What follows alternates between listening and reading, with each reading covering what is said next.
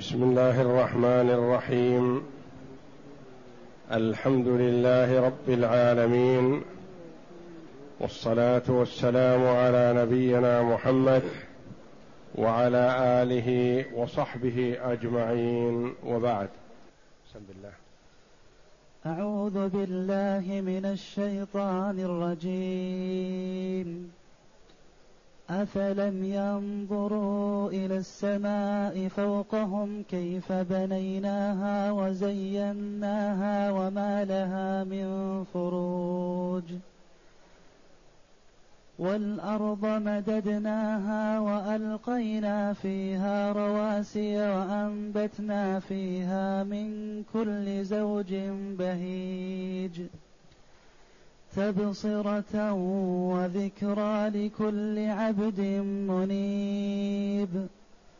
ونزلنا من السماء ماء مباركا فأنبتنا به جنات وحب الحصيد. والنخل باسقات لها طلع نضيد رزقا للعباد واحيينا به بلده ميتا كذلك الخروج. هذه الآيات الكريمة من سورة قاف. يقول الله جل وعلا افلم ينظروا إلى السماء فوقهم كيف بنيناها وزيناها وما لها من فروج. الآيات جاءت بعد قوله جل وعلا في أول السورة قاف والقرآن المجيد. بل عجبوا أن جاءهم منذر منهم فقال الكافرون هذا شيء عجيب. أإذا متنا وكنا ترابا ذلك رجع بعيد. إنكار للبعث. قال الله جل وعلا قد علمنا ما تنقص الأرض منهم وعندنا كتاب حفيظ. بل كذبوا بالحق لما جاءهم فهم في أمر مريج. ثم قال جل وعلا استدلالا على إمكان البعث وأنه سهل على الله جل وعلا لأن الله لا يعجزه شيء.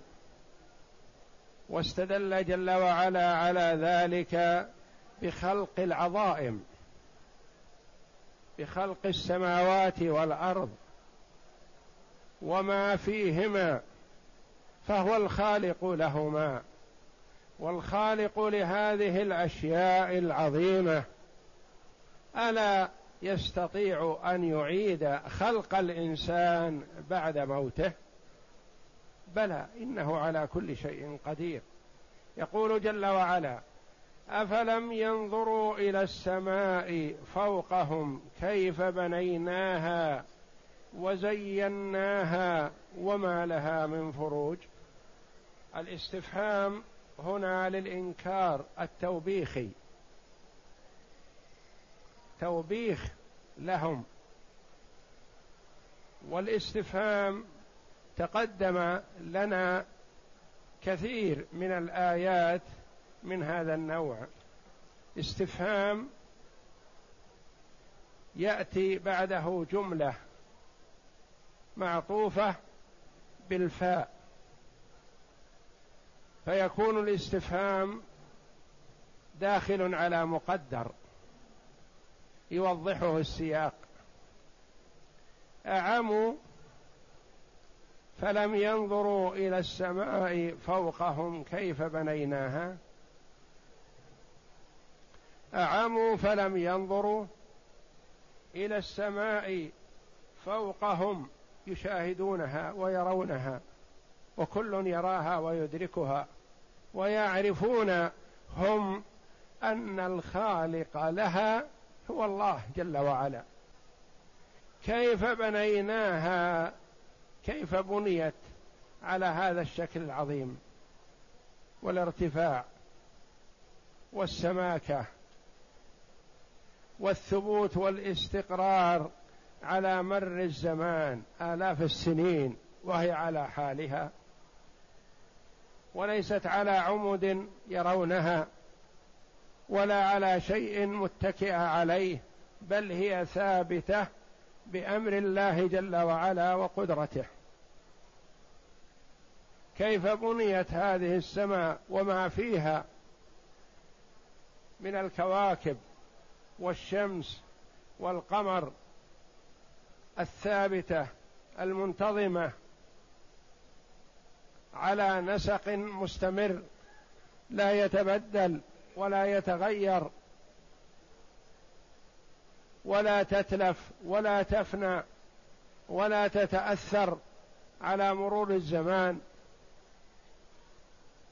من يوم أن خلقها الله جل وعلا إلى أن يرث الله الأرض ومن عليها وهي على هذا الشكل العظيم مزينة بالنجوم والكواكب والشمس والقمر كيف بنيناها وزيناها مزينة بالمصابيح بالنجوم والكواكب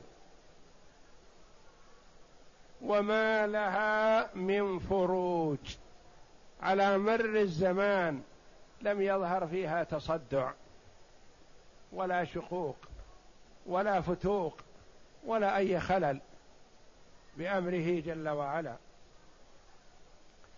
والأرض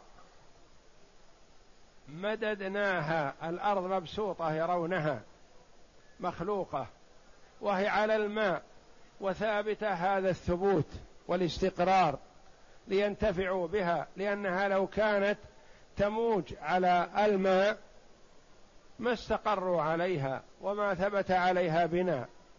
وما استطاعوا أن يعيشوا عليها عيشة مستقرة. فالله جل وعلا خلق الأرض على الماء وثبتها بالجبال الرواسي الثابتة. والأرض مددناها وألقينا فيها رواسي جبال ثابتة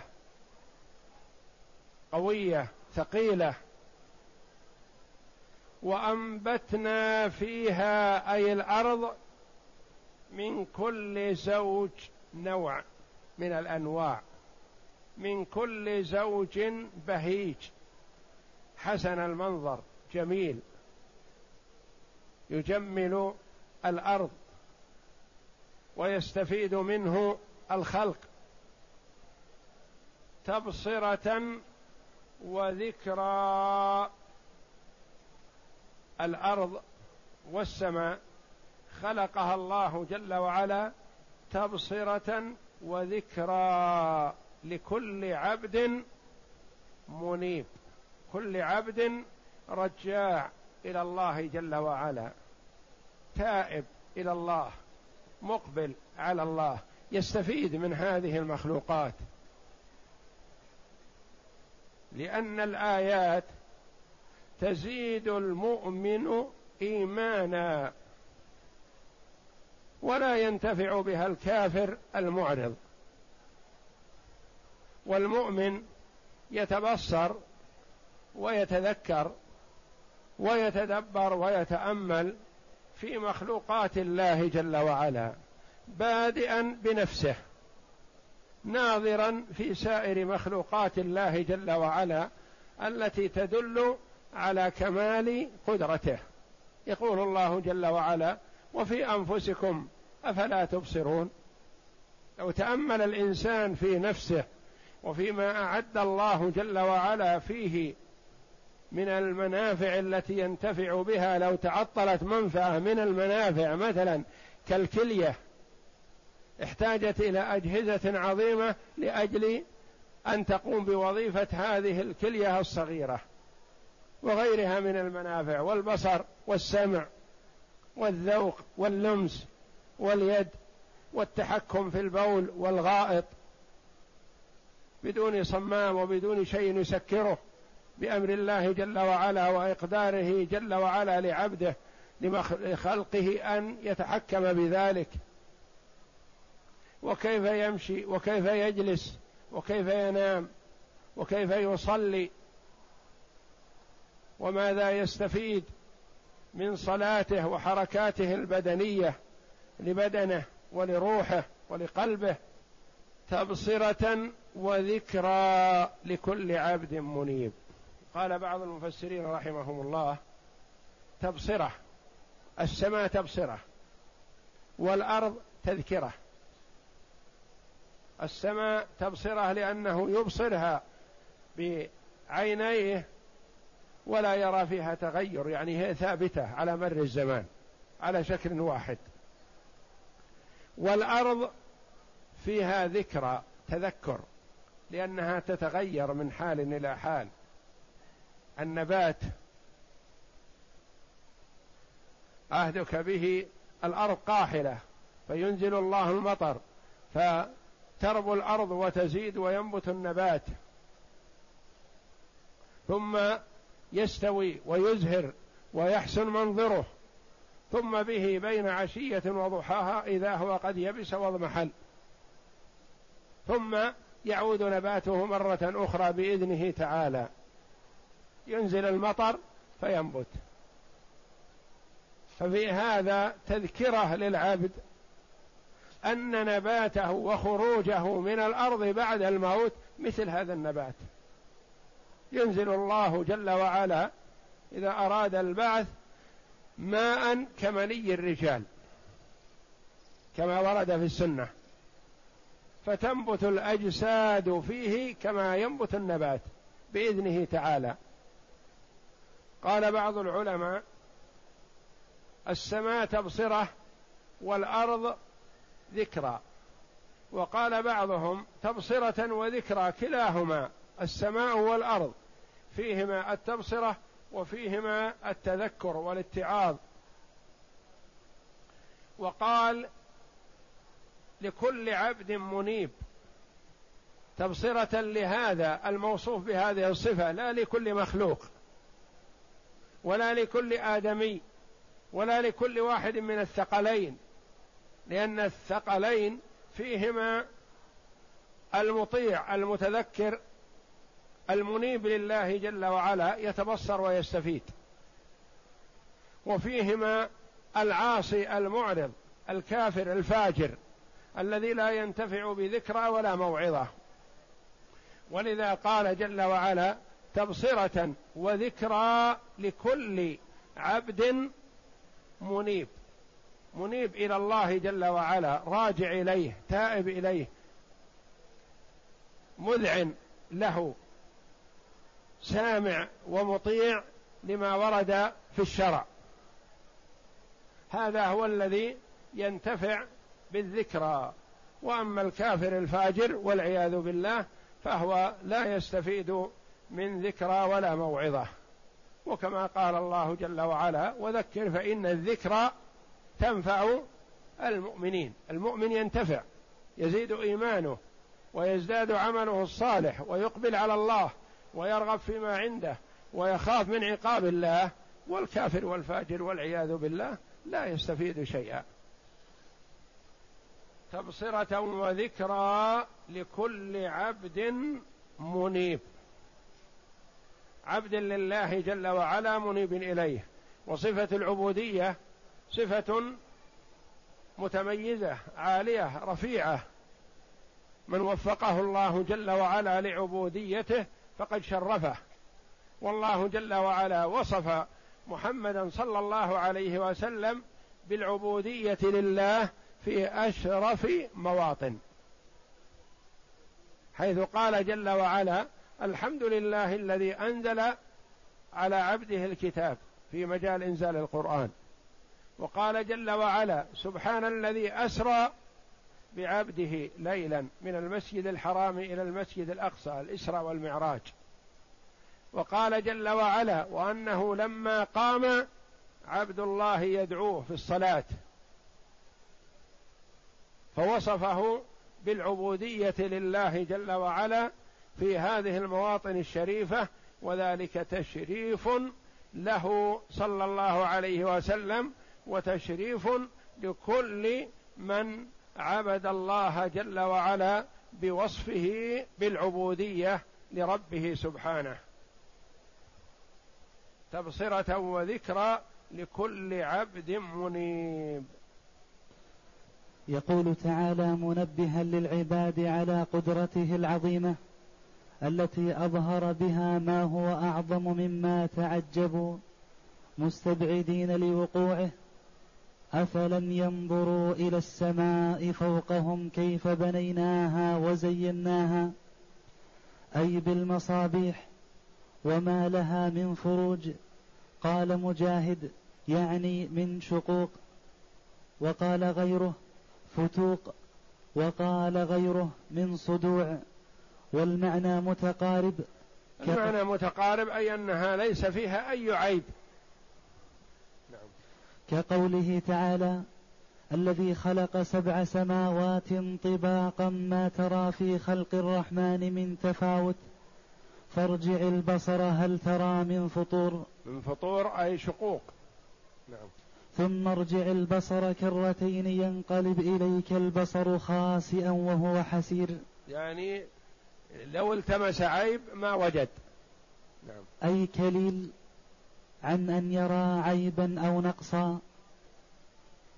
والأرض مددناها أي وسعناها وفرشناها وألقينا فيها رواسي وهي الجبال لئلا تميد بأهلها وتضطرب فإنها مقرة على تيار الماء المحيط بها من جميع جوانبها.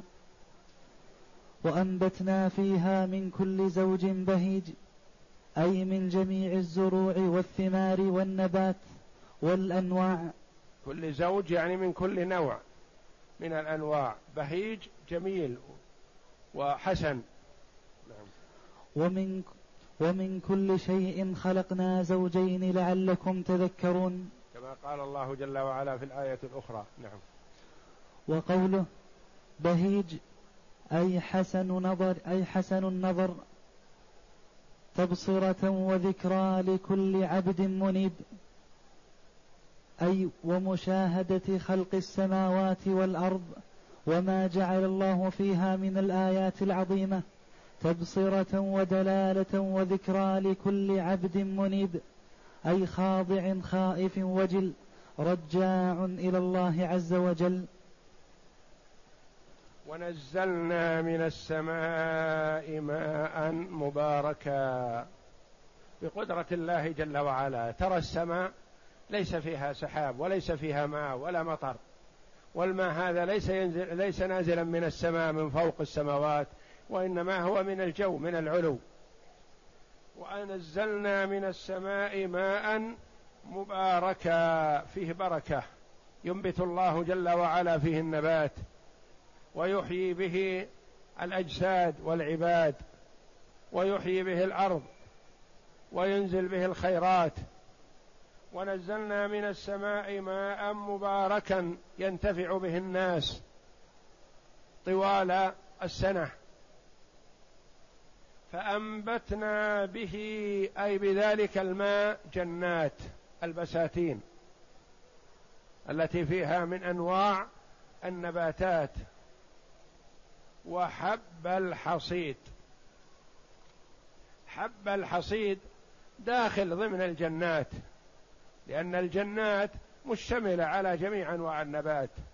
لكن هذا فيه تذكرة للعباد لأن انتفاعهم بهذا الحب المحصود البر والشعير والأرز وغيرها مما يقتات ويدخر تفضل النعمة فيه غيرها لأن كثير من النباتات وقتية في وقتها فقط وتنتهي وإذا بقيت فترة فسدت.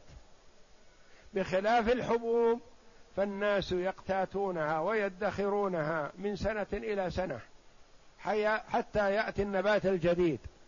فنص الله جل وعلا عليه تذكيرا بعظم هذه النعمة. وحب الحصيد يعني الزرع المحصود الذي يحصد. وذكر بالحب ولم يقله بالزرع لأن الزرع ليس نفعه كنفع الحب الذي اشتمل عليه. وحب الحصيد ثم نص على النخل. فقال والنخل باسقات. يعني وأنبتنا به النخل. باسق طويل. ويأتي باسق بمعنى متميز على غيره. تقول باسق في الكرم. باسق في العلم. يعني متميز في العلم متميز في الكرم. متميز على بني جنسه في الذكاء. وهكذا. فالباسق يطلق على الطويل ويطلق على المتميز عن غيره بأمر من الأمور الهامة. والنخل باسقات لها طلع نضيد لفت نظر لهذا النضيد. النضيد ما هو؟ هو نبات التمر. أول ما يخرج في الكافور قبل أن يتشقق. يقال إنه نضيد. يعني إذا فتح الكافور وجدته متراكم مصفوف بعضه على بعض بأمر الله جل وعلا. ولو استمر على هذه الحال ما انتفع به الناس. يكون متراكم ضيق بعضه على بعض. فيتمدد بإذن الله إذا انفتح عنه الكافور ويطول الشمراخ وتكبر النمى والتمر فهو في كلمة النضيد لفت نظر لمبدأه. انظر مثلا النبات في الأرض الزرع. لو تراكم مثل تراكم أول نبات التمر مثلا في الكافور ما انتفع به. أتلف بعضه بعض إذا صار مرتص بعضه إلى بعض يتلف بعضه بعض. بخلاف التمر فهو في أول خروجه نضيد يعني متراكم تجده طبقة فوق طبقة. طبقات. فإذا به بأمر الله مع كبره يتمدد وتبعد كل واحدة عن الأخرى بأمره تعالى. فهذا ملفت للنظر بالدلالة على كمال قدرة الله جل وعلا. والنخل نص الله جل وعلا عليها مع أنها من جملة الجنات وأنبتنا به جنات فهو جنة من الجنان لكن النخل له ميزة يتميز بها عن سائر الأشجار. اولا أن ثمره كما هو معروف يقتات طوال السنة. ثانيا أن تمر أن ثمره يجمع بين الغذاء والفاكهة والقوت المستمر بإذنه تعالى. وأن ثمره لا يحتاج إلى مجهود ولا تصنيع. وإنما كما هو يبقى بإذن الله ويستفاد منه. وصالح للأكل ليلا ونهارا وفي سائر الأيام. والنخلة بحد ذاتها وصفها النبي صلى الله عليه وسلم ومثلها بالمؤمن. لأنه لا يسقط منها شيء إلا وينتفع به. ما فيها شيء يرمى. عند الحاجة إليها بكل شيء منها ينتفع به. يعني ما فيها شيء ساقط تالف لا قيمة له. فنص الله جل وعلا عليها لكمال الامتنان والتعريف بنعمة الله جل وعلا. والنخل باسقات لها طلع نضيد. رزقا للعباد. انظر إلى كرم الله جل وعلا وجوده. قال هناك تبصرة وذكرى. لمن؟ لكل عبد منيب. وهنا قال رزقا للعباد للبر والفاجر. يأكل منه البر والفاجر المؤمن والكافر الآدمي والحيوان. رزق للعباد لعباد الله لخلق الله جل وعلا. رزقا للعباد والمؤمن يأكل من هذا الرزق ويشكر الله جل وعلا. فيثاب على هذه النعمة تكون سببا لثوابه لشكره لله جل وعلا. والكافر والفاجر والعياذ بالله يأكل كما تأكل البهائم. لا يشكر الله جل وعلا ولا يعترف لله بنعمة. وعنده غفلة وسهو ولهو عن الاتعاظ والاستفادة مما حوله. رزقا للعباد. وأحيينا به بلدة ميتا. ميتا فيها قراءتان. ميتا بالتخفيف وميتا بالتشديد. وقال بلدة ميتا ولم يقل ميتة لأن بلدة لفظه مؤنث وهو مضمن معنى المذكر القطر قطرا وبلدا. ميتا. كذلك الخروج. مثل خروج. هذه الأشياء كذلك يخرج ابن آدم من الأرض إذا أراد الله جل وعلا بعثه. فهذه الآيات فيها الاستدلال على البعث وعلى سهولته على الله جل وعلا كما سهلت عليه هذه الأشياء. والله جل وعلا لا يعجزه شيء. إنما أمره إذا أراد شيئا أن يقول له كن فيكون كما أراد الله جل وعلا. قال كذلك الخروج. أي مثل نبات هذه الأشياء خروج الناس من القبور للبعث. والبعث يشمل الآدميين والجن والإنس والملائكة والحيوانات والحشرات والبهائم كلها تبعث وكلها تحاسب وتسأل. ثم بعد ذلك يقول الله جل وعلا للبهائم كوني ترابا فتكون ترابا بعدما يقتص لبعضها من بعض. وأما الثقلان الجن والإنس فلهم الثواب المستمر أو العقاب المستمر والعياذ بالله. كذلك الخروج مثل إنبات هذه النباتات وهذه الجنات وهذه البساتين المخلوق الموجدة النابتة بهذا الماء وهذا الماء النازل صنف واحد شكل واحد. وينبت به أصناف النباتات بقدرة الله جل وعلا. كذلك خروج الناس من قبورهم إذا أراد الله جل وعلا ذلك.